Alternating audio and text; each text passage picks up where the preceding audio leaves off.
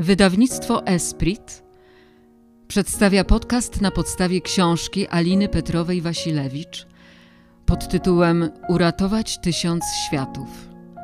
Siostra Matylda Getter, Matusia. Historia zakonnicy, która ratowała żydowskie dzieci.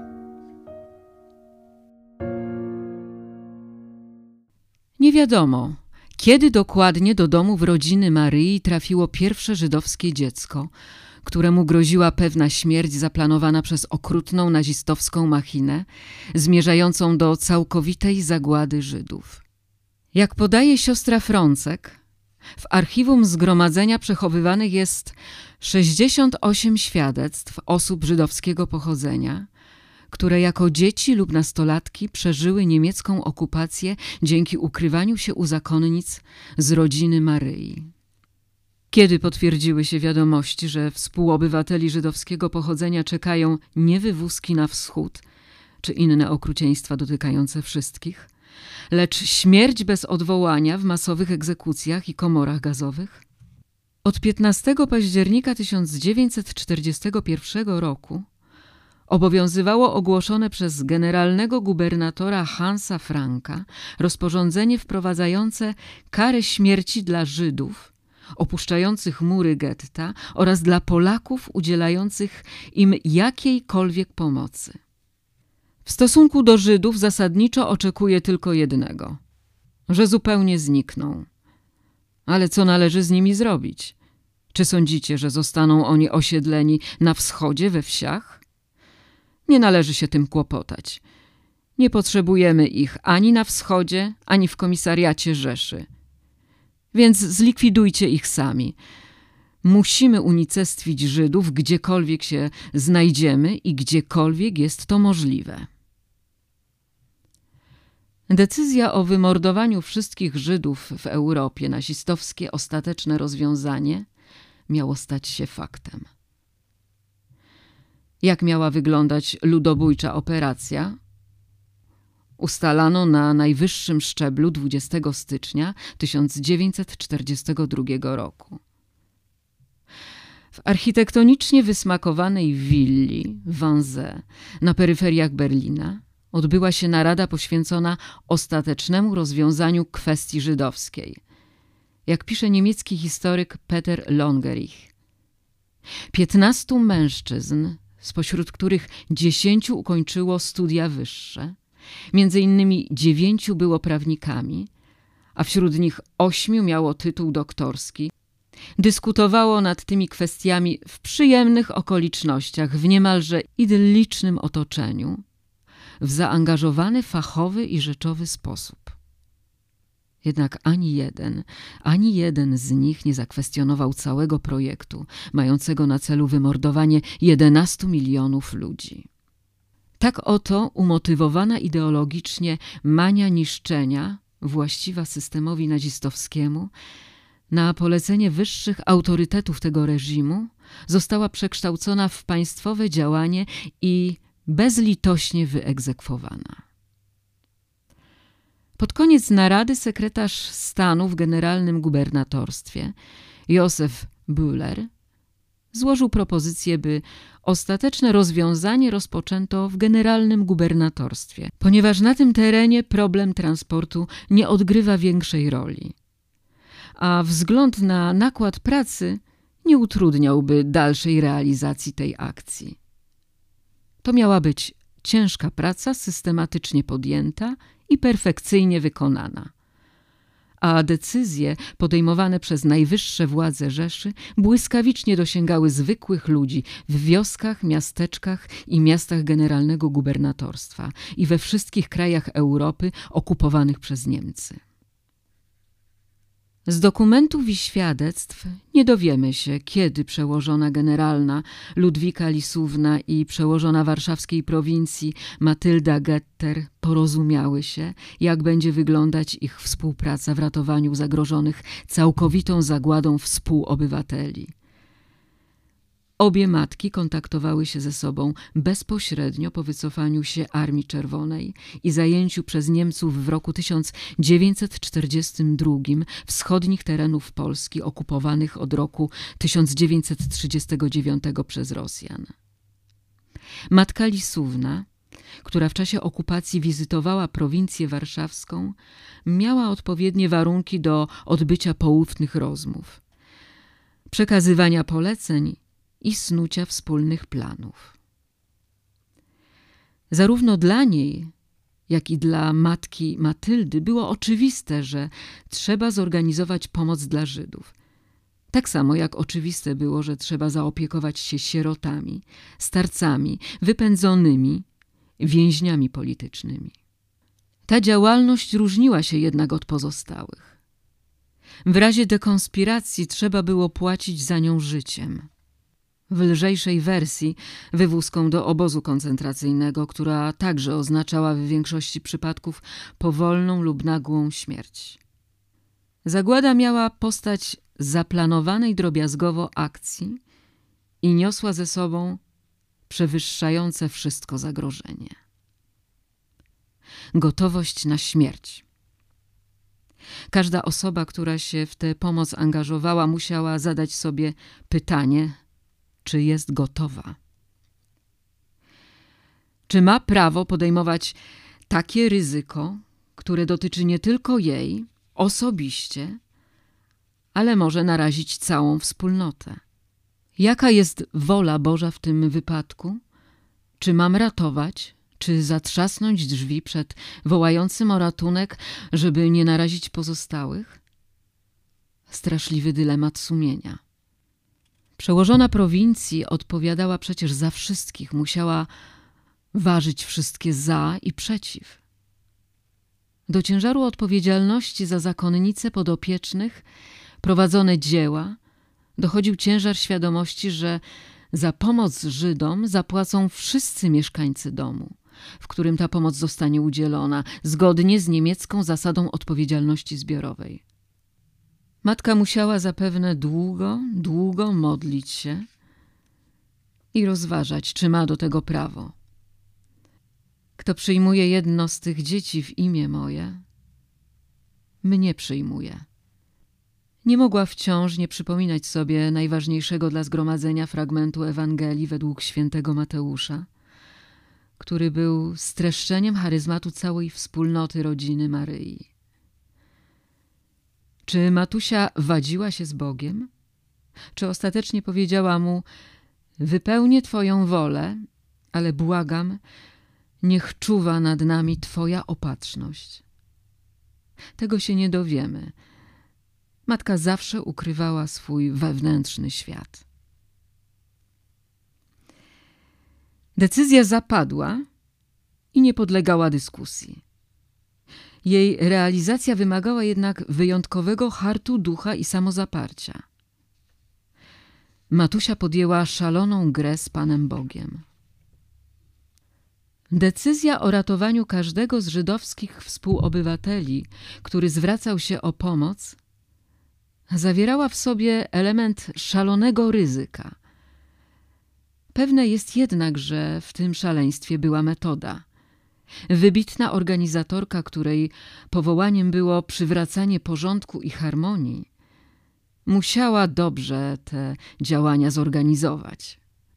Nakaz ratowania był niezwykle trudnym do wykonania zadaniem. Trzeba było opracować logistykę, zorganizować perfekcyjną akcję ukrywania, przygotować do tego większość włączonych w nią domów prowincji warszawskiej i lwowskiej.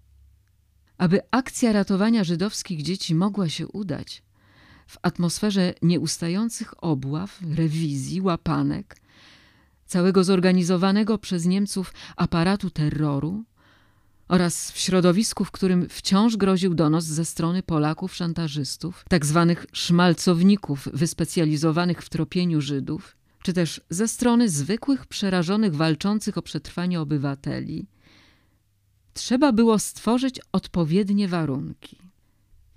I Matusia takie warunki stworzyła. Zarządzała czterdziestoma domami, w tym dwudziestoma sierocińcami, z których wiele tak jak Kostowiec leżało na uboczu, w otoczeniu parków, na dużych działkach z sadami, warzywnikami, szopami, budynkami gospodarczymi, przeznaczonymi dla domowego inwentarza, z zakamarkami w piwnicach i warsztatach, wreszcie klauzurą, do której dostęp miały wyłącznie zakonnice, a także infirmeriami, w których leczyli się chorzy i które Niemcy skrzętnie omijali, gdyż panicznie bali się chorób zakaźnych. Ponadto każdy usytuowany poza miastem dom zgromadzenia produkował własną żywność. Warzywa i ziemniaki, jajka, mleko, kasze, których nigdy nie starczało dla wciąż powiększającej się gromady dzieci i młodzieży, ale które choć częściowo zaspokajały ich potrzeby.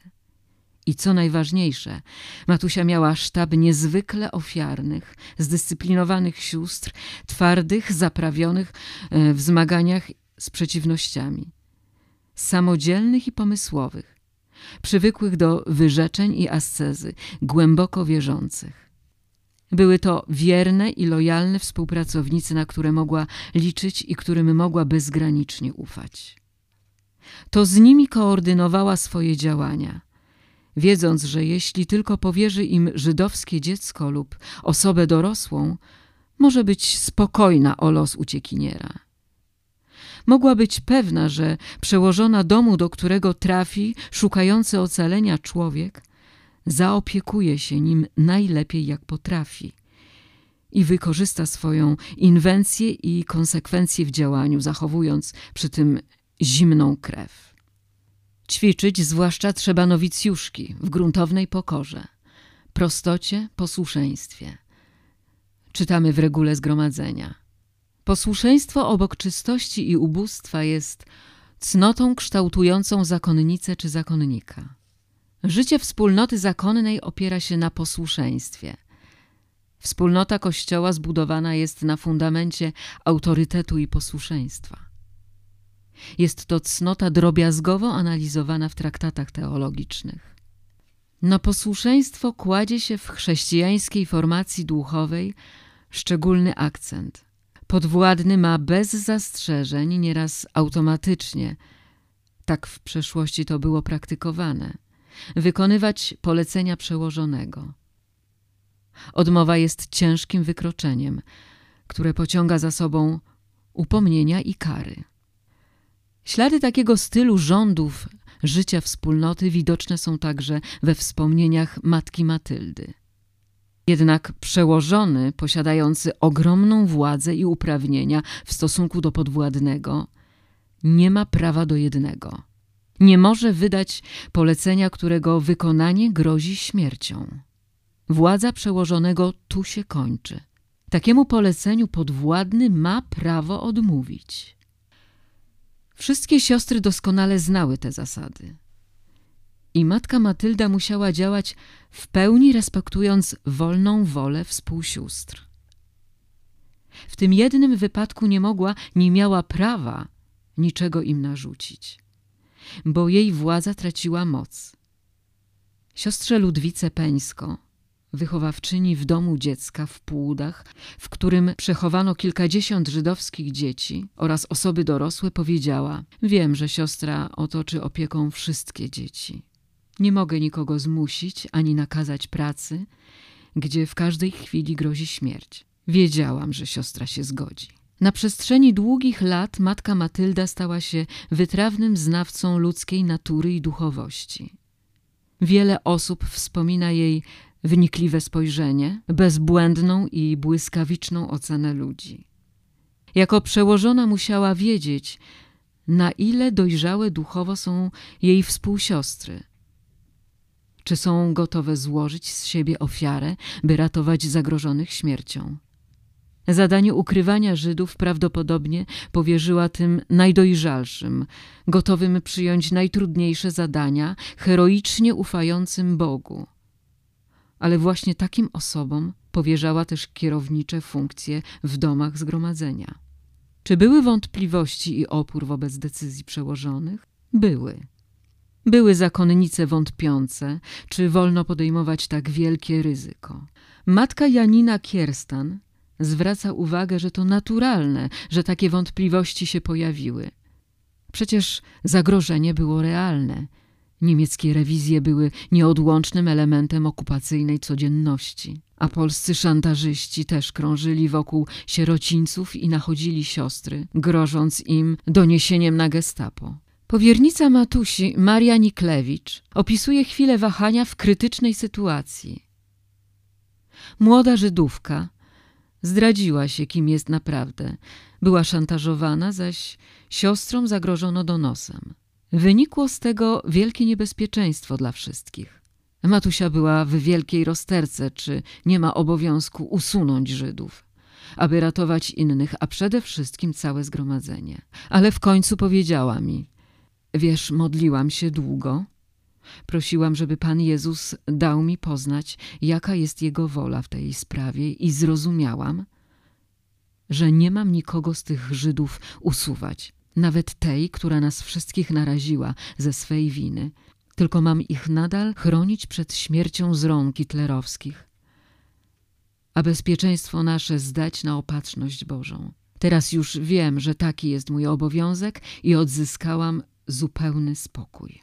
Sekretarka Matusi z czasów okupacji, siostra Teresa Gober, pisze we wspomnieniach, że zarzucano matce Matyldzie, iż ratuje Żydów, narażając siostry i pracę całych zakładów. Na to matka odpowiadała: Ratujemy człowieka. Argumentowała, że dzięki tej postawie Bóg uchroni ludzi i dzieła sióstr przed większymi niebezpieczeństwami.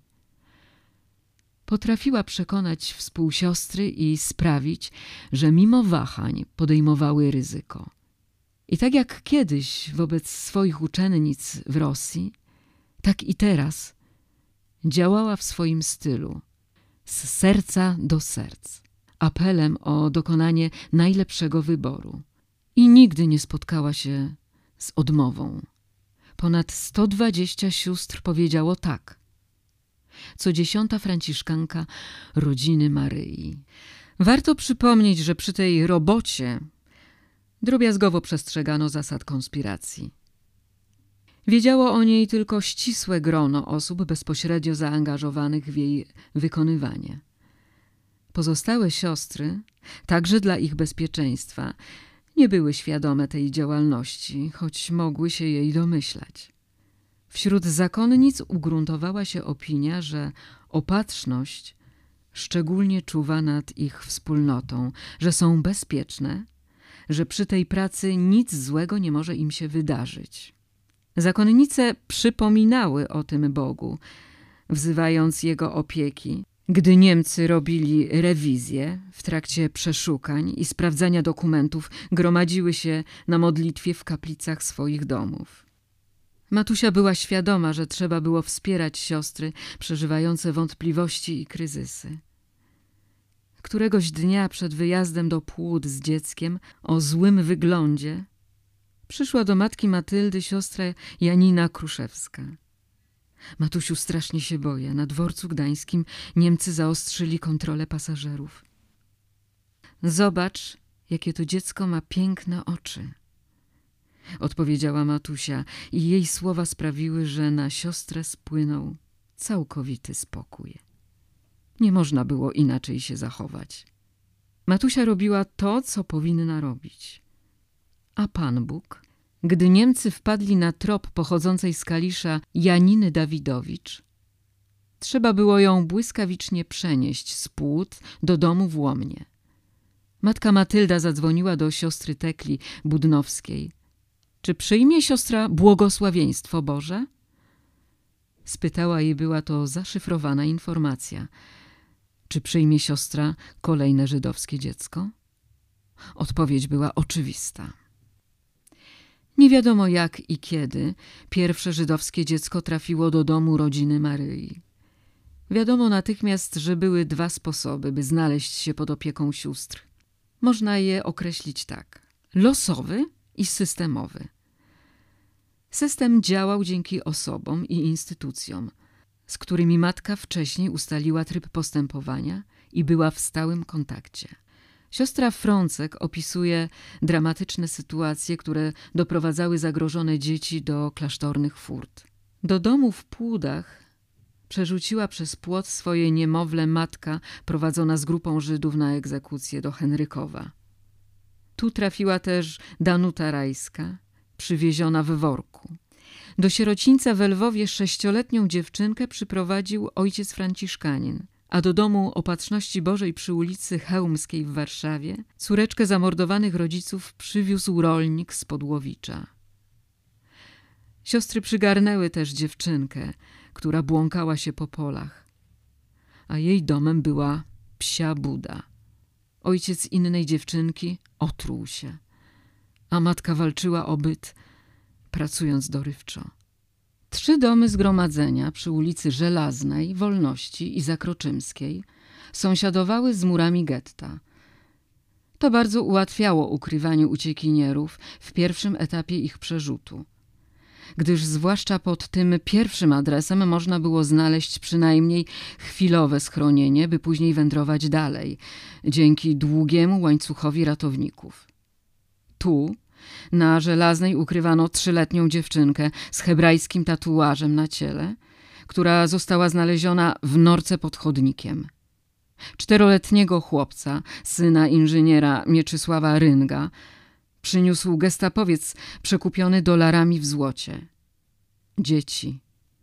Były wśród nich Jasia, przyprowadzona przez policjanta, siedmioletnia Inka Shapiro, wyprowadzona z getta przez jej opiekunkę Anielę Domanusową. Pani Aniela wspomina po latach. Tam znalazła schronienie i życzliwe, ciepłe przyjęcie przełożona, jej sekretarka i katecheta po rozmowie ze mną zgodzili się przyjąć dziecko nie bez ryzyka. Okazali się ludźmi o zacnych sercach i odwadze chrześcijańskiej. Pouczywszy Inkę, jak ma postępować, mało mówić, czuwali nad nią specjalnie. Zwłaszcza przełożona pod pozorem, że jest to schorowane dziecko – Często odosobniała je w momentach, gdy mogła się zdradzić nieznajomością prawd wiary czy praktyki religijnej. Były też dzieci, które w poszukiwaniu ratunku same udawały się do klasztorów. Bądź moją matką. Mieszkająca w Antwerpii Anna Henrietta Kretz-Daniszewska swoją historię ocalenia opowiadała w 2017 roku w Toruniu na konferencji zorganizowanej przez Fundację Lux Veritas. Przed 74 laty biegłam po ulicach Sambora jako dziewięcioletnia dziewczynka. Byłam skazana na śmierć za tylko jedną zbrodnię, bo urodziłam się Żydówką. Ukrywali mnie i moich rodziców państwo patralscy na strychu. Kryjówkę zdradził niestety Żyd, który się z nami ukrywał i Niemcy go schwytali. A on nie wytrzymał presji i wydał nas, mając nadzieję, że się tak uratuje. Mój ojciec przed egzekucją rzucił się na Niemca i do mnie krzyknął: Uciekaj! Instynktownie rzuciłam się do ucieczki. Słyszałam strzały, krzyk matki, jeszcze strzały i cisza. Straciłam ojca, szlachetnego człowieka, który będąc lekarzem z powołania niejednemu uratował życie, i matkę, która zawsze była gotowa do pomocy drugiemu człowiekowi. Teraz byłam tylko samiuteńka na świecie. Szukałam pomocy, ale nie znalazłam. Ludzie bali się udzielić Żydówce schronienia, bo za to groziła kara śmierci. Ukryłam się w ogrodzie opuszczonego starego domu i zasnęłam. Jak się obudziłam o świcie, jakby cud pojawił się w moich oczach obraz rodziców. I przypomniałam sobie, o siostrze Celinie Kędzierskiej, która za czasów rosyjskich była pacjentką mojego ojca. I miałam przeczucie, że ona mi pomoże. A więc wybrałam się w drogę do sierocińca, gdzie siostra kędzierska była przełożoną. To była najsmutniejsza droga mego życia. Czułam się naprawdę jak człowiek z innej planety. Kiedy doszłam do sierocińca, mimo że żołnierze niemieccy kręcili się po podwórzu, weszłam do biura siostry kędzierskiej i powiedziałam: Mateczko, nie mam już rodziców, bądź moją matką. Siostra kędzierska pogłaskała mnie po głowie i powiedziała: Dziecko, tu będziesz bezpieczna. Potem zawołała siostrę Helenę i kazała zaprowadzić mnie do szpitalnego pokoju, gdzie siostra Helena zbadała mnie i kazała leżeć przez kilka dni w łóżku. Siostra kędzierska miała schowanych jedenaścioro dzieci i troje dzieci cygańskich i tym samym narażała na śmierć i siebie i wszystkie zakonnice, które tam były. Bóg zapłać ci, mateczko, za twoje poświęcenie, odwagę, bo uratowałaś mi nie tylko życie, ale także wiarę w człowieka i chęć do walki o to, żeby nie było ani nienawiści, ani przesądów, ani wykluczenia. Można było przypuszczać, że domy zakonne i klasztory zostały uznane przez szukających ocalenia Żydów za strefę pewnego ocalenia. Dlatego ukrywający się na własną rękę uciekinierzy kierowali tam swe kroki. W całej okupowanej Warszawie i w samym getcie wieści rozchodziły się lotem błyskawicy. Planujący ukrycie się po aryjskiej stronie wiedzieli, które z rozwiązań są optymalne, które adresy są bezpieczne i gdzie nie zostaną zadenuncjowani. Dlaczego klasztory były uznawane za strefy ocalenia, wyjaśnia fragment wspomnień Władysławy Met, która opuściła warszawskie getto w grudniu 1944 roku. Była łączniczką bundu oraz Komitetu Koordynacyjnego Żydowskiej Organizacji Bojowej. Przerzucała też dzieci na aryjską stronę. Dobry wygląd i znajomość języka polskiego umożliwiały jej w miarę bezpieczne poruszanie się po mieście. Siostry zakonne przyjęły je, dwie córeczki bojowników żydowskiej organizacji bojowej, Elżunię Frydrych i Irenkę Klepfisz, nie wiedząc o ich pochodzeniu. Sierocińce kościelne i klasztorne były najbezpieczniejszymi azylami. W zasadzie zakonnicom można było zaufać. Wiedzieliśmy, że nie doniosą na gestapo, nawet jeśli zorientują się, że są to dzieci żydowskie. Nie było też obawy, że zostaną wyrzucone, jeżeli zabraknie pieniędzy na ich utrzymanie. Jednakże umieszczenie naszych dzieci w placówkach religijnych było sprawą niezwykle trudną. Należało załatwić to za pośrednictwem czystych Aryjczyków, pozostających w dobrych stosunkach z zakonnicami, a takich znajomych mieliśmy niewielu. Systemowo przekazywały dzieci i dorosłych instytucje lub osoby prywatne aktywnie zaangażowane w pomoc Żydom. Należeli do nich pracownicy Wydziału Opieki Społecznej Zarządu Miejskiego Miasta Warszawy, z którym całe zgromadzenie, w tym matka Matylda, współpracowało od lat. Gdyż wydział już przed wojną kierował do sierocińców dzieci pozbawione opieki. Dyrektor Jan Starczewski zatrudniał w wydziale Irenę Sendlerową, w konspiracji szefową referatu dziecięcego Żegoty, czyli Rady Pomocy Żydom przy delegaturze rządu na kraj zakonspirowanej organizacji polskiego podziemia zajmującej się ratowaniem Żydów. To on przekazywał wyprowadzane z getta przez panią Sendlerową i przez jej współpracownice dzieci do klasztorów i rodzin. Współpracownice Żegoty to między innymi Stanisława Busold, Jadwiga Deneko, Wanda Drozdowska-Rogowiczowa, Izabela Kuczkowska, Zofia Patecka – Jadwiga Piotrowska.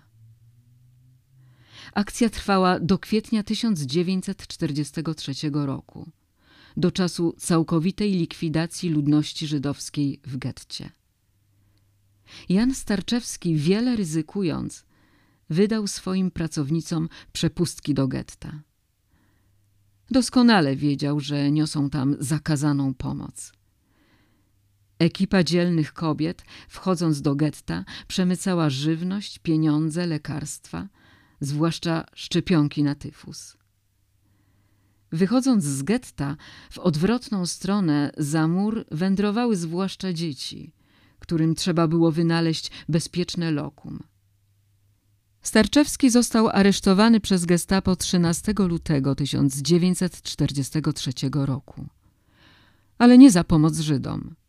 Zaangażował się także w ratowanie polskich dzieci z Zamojszczyzny, odbieranych rodzicom przez Niemców i w nieludzkich warunkach transportowanych przez Warszawę do Rzeszy. Podziemie próbowało uratować choć część z nich. Starczewski został uwięziony na Pawiaku. Trafił do Auschwitz. Wyzwolenia doczekał w obozie Bergen-Belsen. Po jego aresztowaniu zastąpił go Antoni Haciński i potem on kontynuował konspiracyjną działalność Starczewskiego. Jan Starczewski, kierownikiem referatu spraw socjalnych w Wydziale Opieki, mianował Jana Dobraczyńskiego. Matka Matylda współpracowała jeszcze z jego ojcem, Antonim. To dzięki niemu syn Jan był znany w stołecznych zakładach opieki, także tych zakonnych. Dobraczyński w swojej autobiografii pisał Wytypowałem zakłady, wyłącznie zakonne, których kierownictwu mogłem całkowicie ufać i postawiłem wobec nich sprawę otwarcie.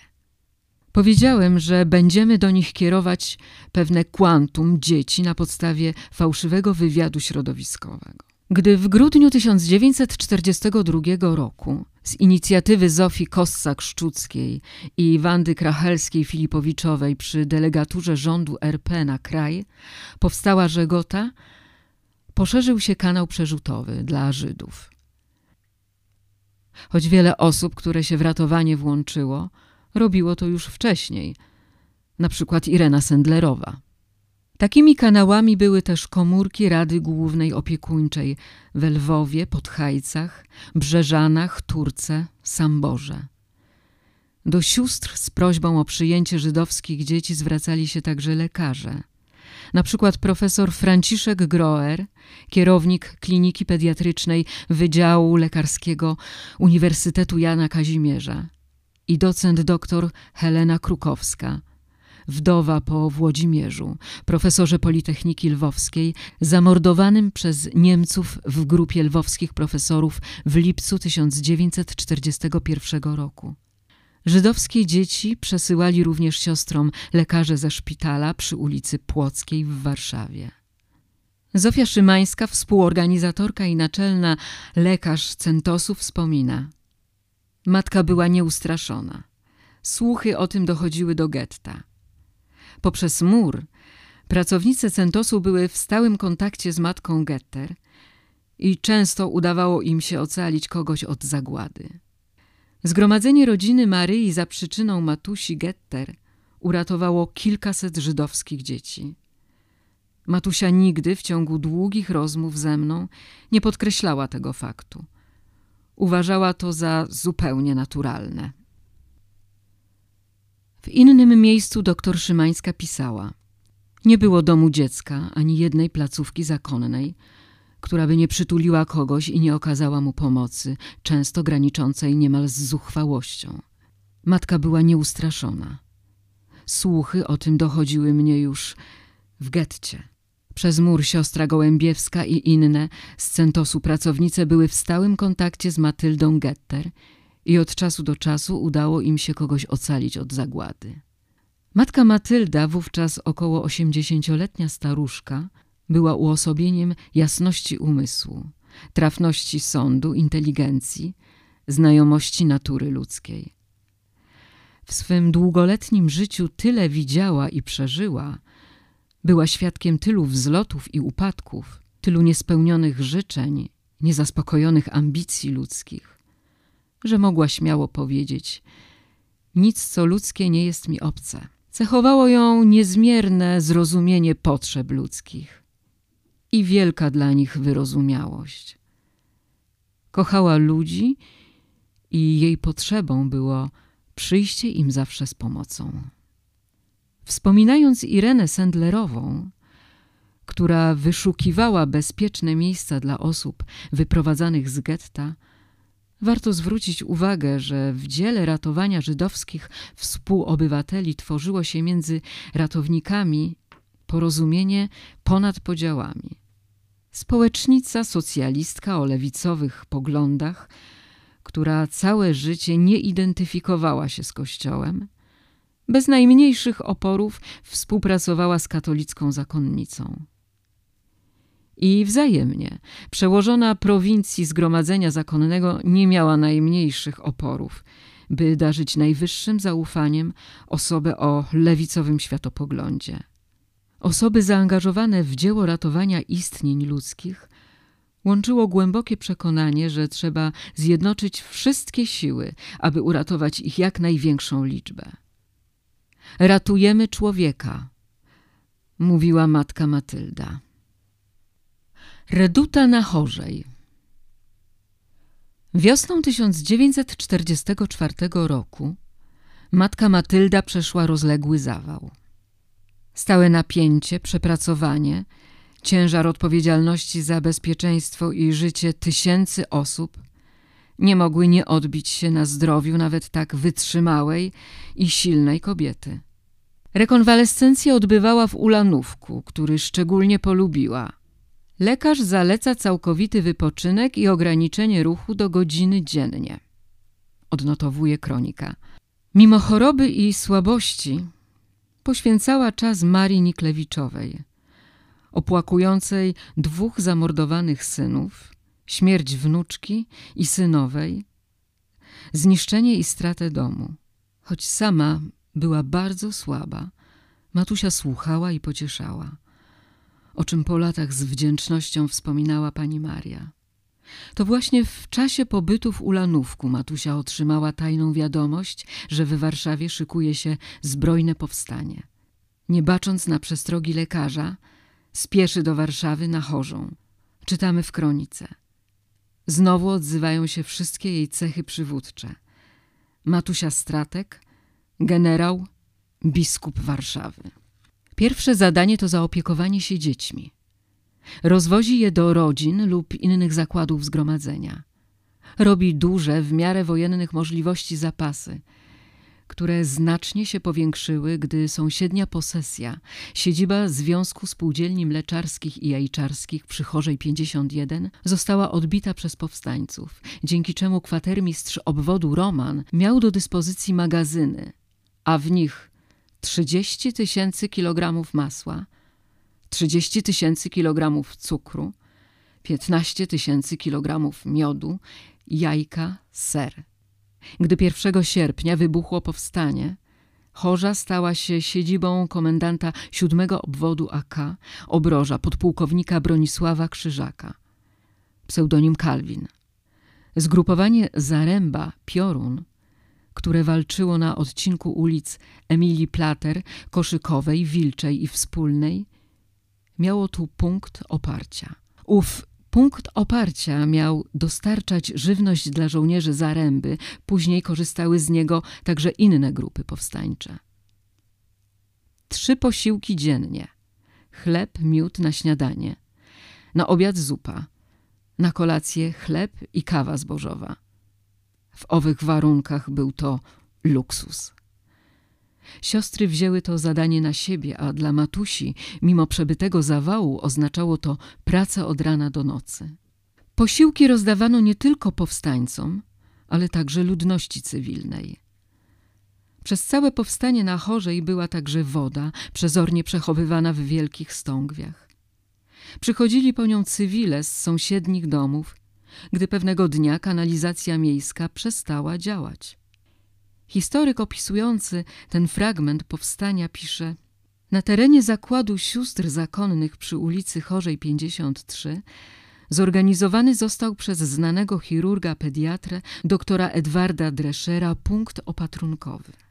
Po kilku dniach ze względu na duży napływ rannych przeniesiono go do budynku przy ulicy Poznańskiej 11. Około stu rannych i 40 osób personelu żywiło się w prowadzonej przez siostry kuchni. Zakonnice roznosiły posiłki także pacjentom i personelowi innych szpitali oraz biednym rodzinom. Kronika notuje. Siostra Michalina Luty, siostra Marcela Bobińska pod gradem kul przedzierały się do bunkrów, aby nieść pomoc ludziom. Siostra Benigna Skórska od rana do wieczora piekła chleb. Mąki pszennej było pod dostatkiem. Brakowało tylko drożdży, ale siostry sobie jakoś radziły. Duchem całej organizacji w domu była Matusia, która czuwała, aby nikt w nieodpowiednim czasie nie wychodził z domu. Wszyscy byli podporządkowani Matusi. Tylko jedna siostra Samarytanka, którą zaskoczyło powstanie, nie posłuchała i wyszła do ogrodu. I została raniona odłamkiem. Uznała, że to kara za nieposłuszeństwo. Tajemniczy dar Matusi roztaczania opieki nad zagrożonymi ujawnił się po raz kolejny. Nikt z domowników na chorzej nie został nawet lekko zadraśnięty. Gdy na posesję spadały bomby zapalne, siostry zakładały na głowę mokre ręczniki i gasiły ogień piaskiem.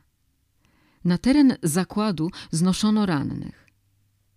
Przy figurze świętego Józefa zorganizowano prowizoryczny cmentarzyk, na którym chowano osoby zabite w pobliżu klasztoru. Powstanie dogorywało.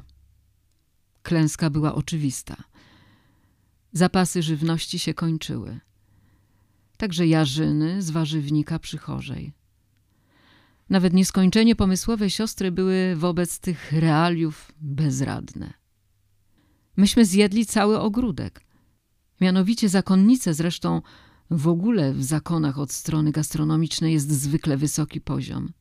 Myśmy zjedli wszystko, co można było z tego ogródka zjeść.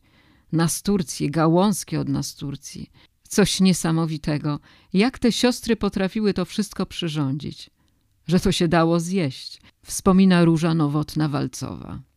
Sekret polegał na tym, że Matusia poleciła przygotowywać sałatki z nasturcji i wszelkiej zieleniny, liści, buraków, naci marchewki i pietruszki, jaka była jeszcze w ogrodzie. Okazało się, że sałatki te odpowiednio przyrządzone były bardzo smaczne i zdrowe. Pod koniec powstania na Chorzej zatrzymała się grupa żołnierzy. Zapasy żywności były już wyczerpane. Matusia kazała zabić wieprzka, siostry upiekły chleb z resztek mąki. Każdy żołnierz dostał na drogę w nieznane kawałek boczku i bochenek chleba. W tamtych warunkach był to wielki skarb. Dla charakterystyki postawy moralnej i patriotycznej sióstr rodziny Maryi bardzo znamienne było zachowanie się ich na czele z matką Getter w pierwszych godzinach powstania. W ogólnym nastroju podniecenia i niepewności linia frontu przebiegała zaledwie około 100 metrów od obiektu zgromadzenia. Siostry wykazywały niezwykły spokój, opanowanie, pogodę, a także wiarę w powodzenie akcji co miało wielki wpływ na szpital, a także żołnierzy. Podobnie pełną godności i patriotyzmu postawę wykazały siostry na czele ze swą matką przełożoną w dramatycznych chwilach upadku powstania i pożegnania z personelem szpitala. Relacjonował dr Edward Drescher, szef szpitala przy ulicy Chorzej i Poznańskiej. Matusia po powstaniu dostała dyplom uznania za pracę społeczną. Zanotowała kronikarka Chorzej. Dowódcy powstania odznaczyli ją 27 września Złotym Krzyżem Zasługi z mieczami. 17 stycznia 1945 roku matka Matylda miała 75 lat, bez jednego miesiąca. Była w wieku, w którym ludzie żyjący w przysłowiowych, nudnych czasach od dawna są na emeryturze. Mogą śpiewać hymn Teraz o władco pozwól odejść swojemu słudze. Ale nie było mowy o odpoczynku. Trzeba było wracać do Warszawy.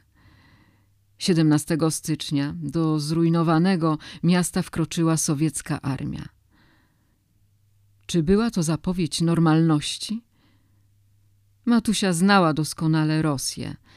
Miała świadomość, kim są bolszewicy i na czym polegają ich działania. Nie miała złudzeń. Prognozy dla Polski nie napawały optymizmem. Miała natomiast do załatwienia bardzo ważną i pilną sprawę. Z domu przy ulicy Żelaznej w pierwszych dniach sierpnia zostały wywiezione do obozu koncentracyjnego w Ravensbrück 44 zakonnice, w tym nowicjuszki. Matka Matylda robiła starania o ich uwolnienie już w sierpniu 1944 roku. Ale polecenie wycofania zakonnic z transportu przyszło za późno, gdy siostry już były w drodze do obozu.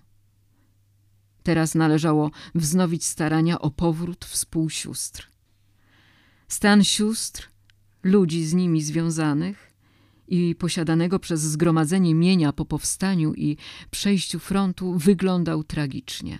Większość domów rodziny Maryi została częściowo lub całkowicie zniszczona i rozgrabiona, dzieci z siostrami i świeckim personelem wygnane.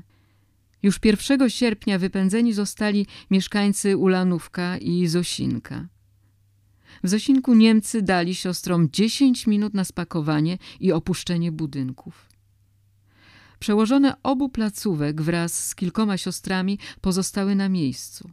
W Zosinku za niewykonanie rozkazu Niemcy ustawili zakonnice pod ścianą, żeby je rozstrzelać. Do egzekucji nie doszło. Ktoś krzyknął bolszewicy.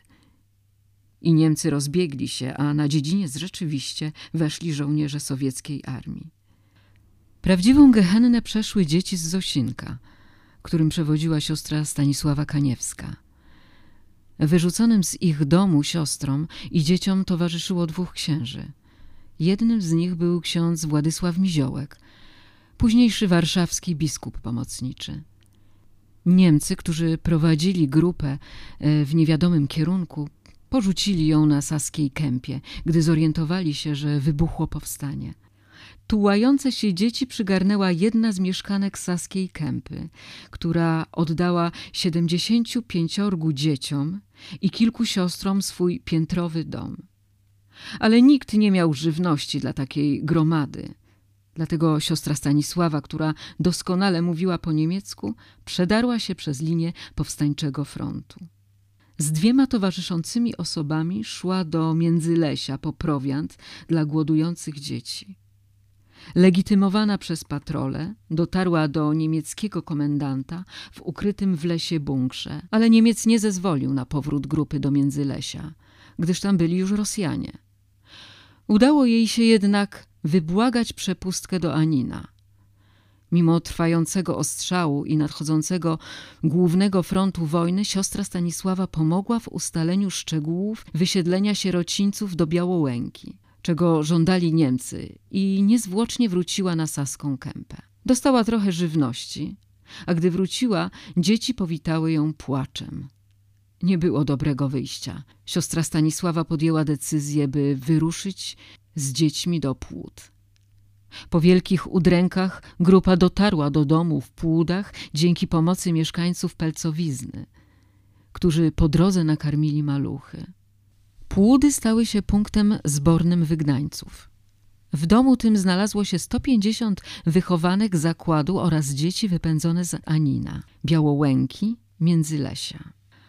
Ponad 500 dzieci, w tym 100 żydowskich, oraz ukrywający się od około dwóch lat w Białołęce ksiądz Tadeusz Puder. Głód, brud, strach, rewizje Niemców, rudy krzykacz, szukający żydowskich dzieci i księdza Żyda, a wszystko to pod regularnym ostrzałem artyleryjskim. Pewnej październikowej nocy Niemcy przemocą wywlekli starsze dzieci z piwnic i popędzili do Modlina – miały być wysłane do Niemiec. Ostatecznie na prośbę sióstr jakiś młody oficer skierował je do Łowicza.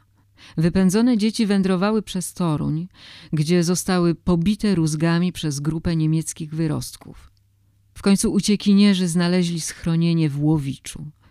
Dopiero w lutym 1945 roku, po siedmiomiesięcznej tułaczce i udręce, Wszyscy mogli wrócić do zdewastowanego zakładu w Międzylesiu.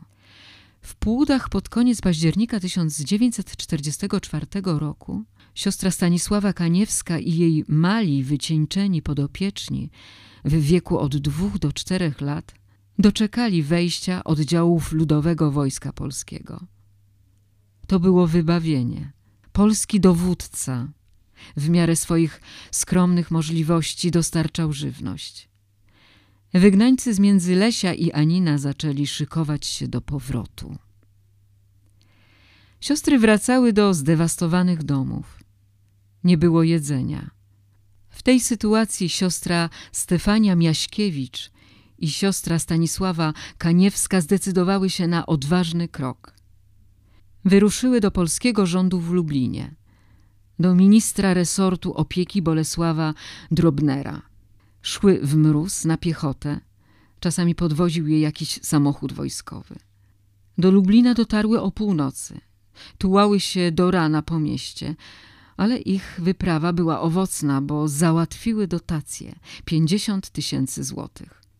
Gdy później minister odwiedził zakład w Zosinku, ofiarował kolejne 30 tysięcy złotych, a 25 tysięcy, gdy siostry ponownie odwiedziły go w Lublinie. Przyznawał też przydziały żywności.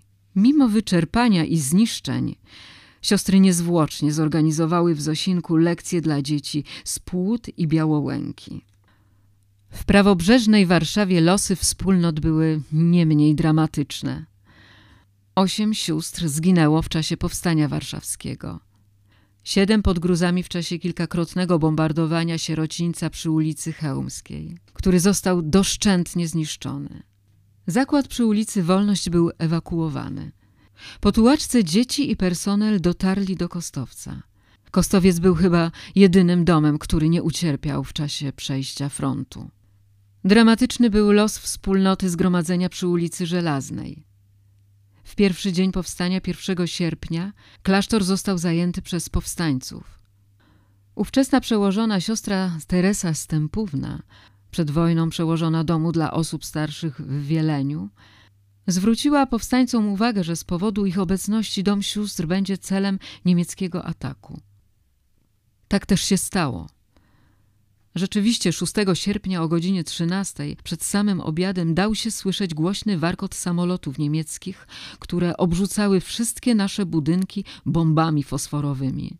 Także nie było mowy o ratowaniu, a wszystkie budynki od razu stanęły w płomieniach, pisze we wspomnieniach siostra Stępówna. Jakie ciężkie było przeżycie na widok płonącej ukochanej kolebki zgromadzenia – gdzie tyle pamiątek drogich sercu każdej z nas, pielęgnowanych po naszym założycielu, jak biblioteka, piękne obrazy i całe urządzenie salonu, to wszystko spłonęło. Trudno, pan dał, pan wziął.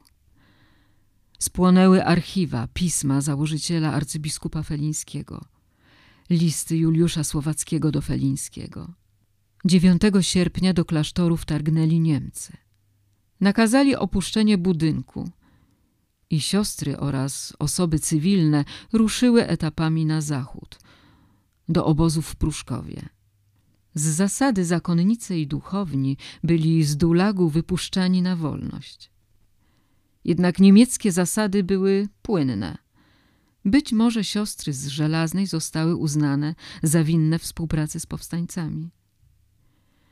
Próba przełożonej Kostowca, siostry Gerardy Michalskiej, uwolnienia przetrzymywanych w Pruszkowie współsióstr okazała się nieskuteczna. Zakonnice zostały wywiezione do obozu koncentracyjnego w Ravensbrück. O ich uwolnienie zabiegało wiele osób. Ostatecznie zostały zwolnione po siedmiu miesiącach obozowego piekła – w którym doświadczyły wszystkich udręk bicia, obnażania, poniżania, głodu. W tych warunkach postawa przełożonej, która znała też niemiecki, okazała się opatrznościowa. Mimo strasznych warunków, matka Stępówna nie zgodziła się na złagodzenie rygoru w zamian za pracę zakonnic w fabryce pocisków. Ostatecznie siostry zostały zwolnione i przekazane pod kuratelę biskupa Bambergu. Do Polski wracały etapami. Ostatnia grupa w grudniu 1946 roku. Wszystkie przeżyły. Po wojnie tylko część z nich spisała wspomnienia. Inne nawet po latach nie mogły zdobyć się na powrót do obozowych wspomnień. Gdybym ci opowiedziała, jak było w Ravensbrück, dostałabym zawału i bym umarła. Stwierdziła jedna z byłych więźniarek zapytana przez współsiostrę o obozowe przeżycia. Więcej w książce Aliny Petrowej-Wasilewicz Uratować tysiąc światów Wydawnictwo Esprit